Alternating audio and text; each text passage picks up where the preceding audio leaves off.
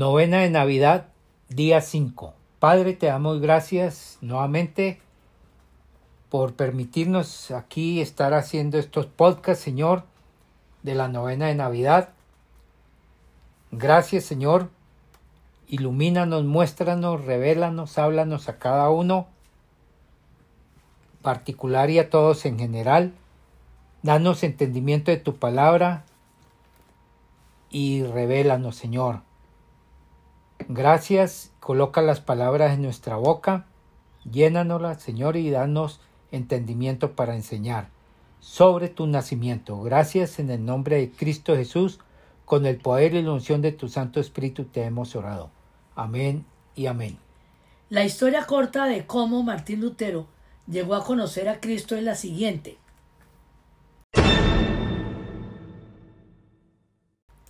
A Lutero casi le cae un rayo y a raíz de eso le juró a Dios que se convertiría en un monje. Pero, como monje, no fue capaz de encontrar la paz con Dios. Buscó a Dios como la iglesia de esos días le enseñaba.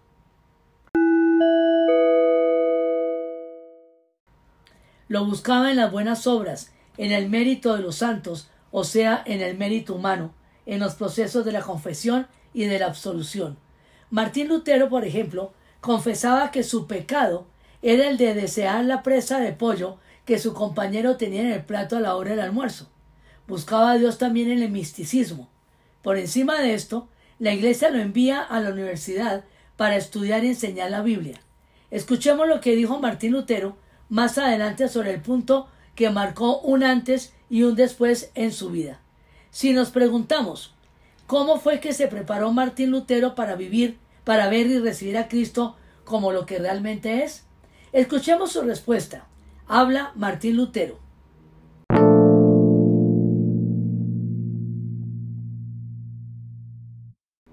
Abro comillas. Deseaba ardientemente entender la epístola de Pablo a los romanos, pero el concepto de la justicia de Dios se atravesaba en mi camino, ya que tomaba la justicia de Dios como su castigo justo sobre los injustos. Mi situación era tal que a pesar de ser un monje impecable, me encontraba delante de Dios como un pecador, con una conciencia aterrada, y no tenía confianza alguno de que mis méritos aplacarían su ira. Por lo tanto, no amaba a un Dios justo, sino que lo odiaba y murmuraba en con su contra. Aun así, le rogaba a mi querido Pablo, queriendo descubrir lo que quería decir. Noche y día meditaba en esto, hasta que vi la conexión entre la justicia de Dios y la declaración el justo por la fe vivirá. Ahí fue que entendí que la justicia de Dios es la justicia por la cual Dios nos justifica a través de su sola gracia y misericordia. Fue ahí donde sentí que volvía a nacer y que entré por puertas, por puertas abiertas al paraíso. Cierro comillas. En el monasterio, Martín Lutero llegó a faltarle propósito en la vida había caído en la desesperación al buscar la salvación por sus propias manos, pero por la gracia de Dios no abandonó su deseo y esperanza. Enfocó su atención al único lugar donde podría encontrar ayuda, la Biblia. Lutero dijo, deseaba ardientemente entender, queriendo descubrir, noche y día meditaba. En otras palabras, Dios preparó a Lutero para ver el verdadero significado de Cristo para que pudiera aceptarlo mediante un deseo profundo en su corazón y de ser consolado y redimido.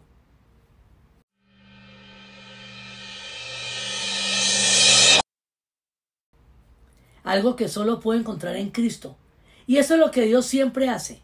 Quizás esté haciendo eso en nuestros corazones en esta Navidad, frustrándonos tiernamente con esta vida que no está centrada en Cristo y llamándonos y llenándonos de deseos y suspiros que no podrán ser satisfechos en lo que este mundo ofrece, sino solo en Jesucristo, hombre, solo en Dios, hombre. ¡Qué gran regalo sería! Dejemos que todas nuestras frustraciones en este mundo nos lleven, mejor, nos empujen hacia la puerta de Dios. Será maravilloso como entrar al paraíso y tener motivo para la celebración del amor de Dios. En Juan 3:16 Jesús nos enseña que el Dios vivo es un Dios de amor y eso deberá quedar grabado en nuestro corazón. ¿Qué dice entonces la cita, pastor? Por tanto amó Dios al mundo que dio a su Hijo unigénito para que todo el que crea en Él no se pierda, sino que tenga vida eterna. El Dios vivo es un Dios de amor.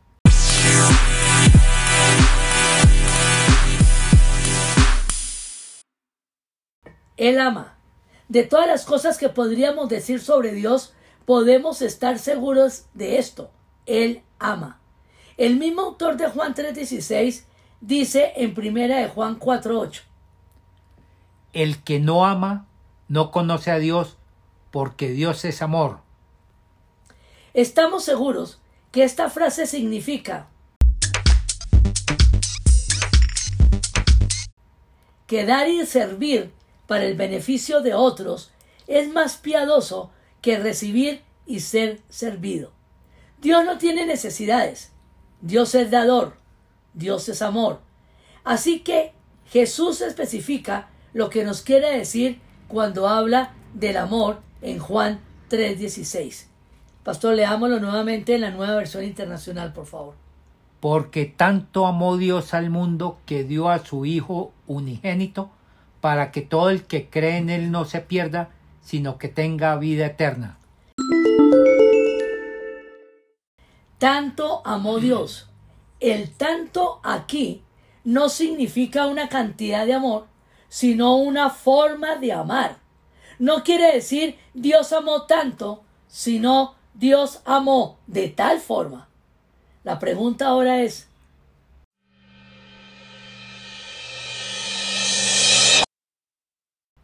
¿cómo amó Dios?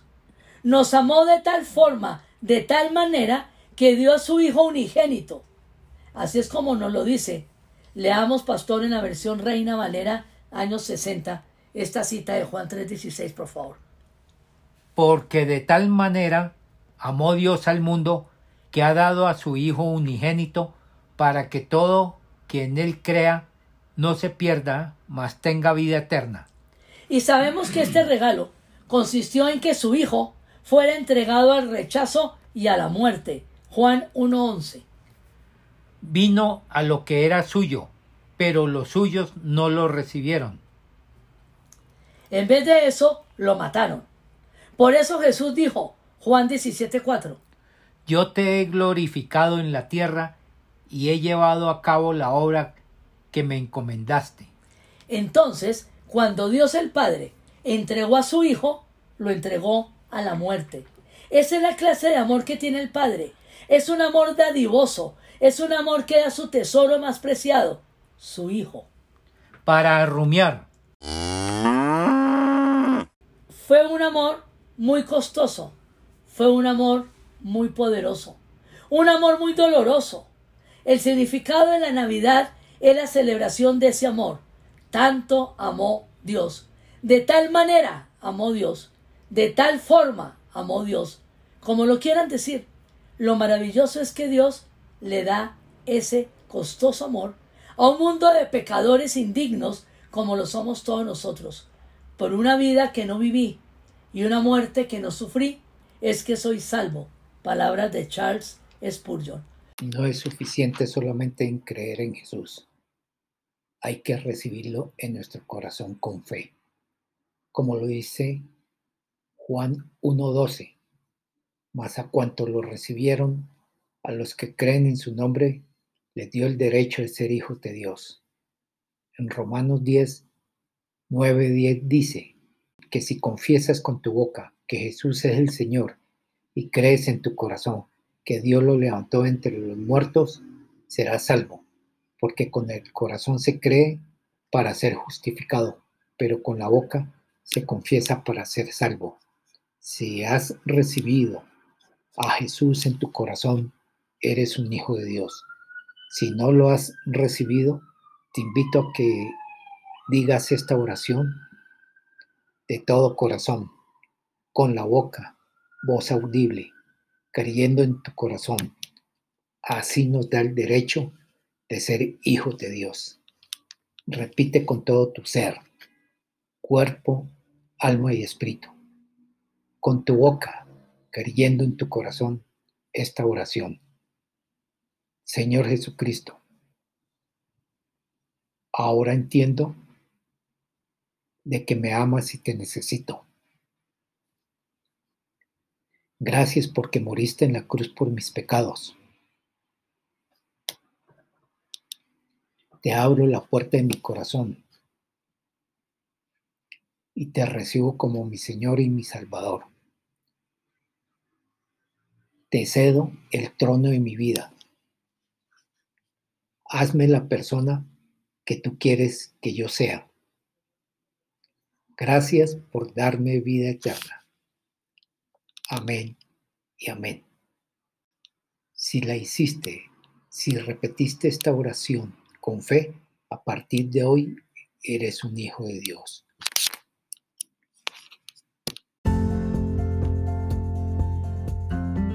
Una vez más, Señor, gracias por darnos el entendimiento. De tal manera nos amaste. No es la cantidad, sino la forma como nos amaste. Una forma que nuestra mente humana no puede comprender. Es una forma que realmente no alcanzamos a entender el amor tuyo por todo el pecador. Señor, te damos muchas gracias de ese amor dadivoso que entrega lo más precioso, lo que más ama a su unigénito Hijo, solo por la redención y salvación de todos los pecadores. Bien dice Charles Spurgeon, por una vida que no viví y una muerte que no sufrí, es que soy salvo. Y eso lo podemos decir cada uno de nosotros. Gracias Señor, porque ni vivimos esa vida, ni tuvimos, ni vamos a tener una muerte que no vamos a sufrir, y por eso ya somos salvos, por recibirte en nuestro corazón, Señor, por tu amor, porque de tal manera nos amaste que nos diste la opción de ser salvos solo a través de la fe. Hoy te alabamos y te bendecimos, Señor, en el nombre de Jesús. Amén, y amén. amén.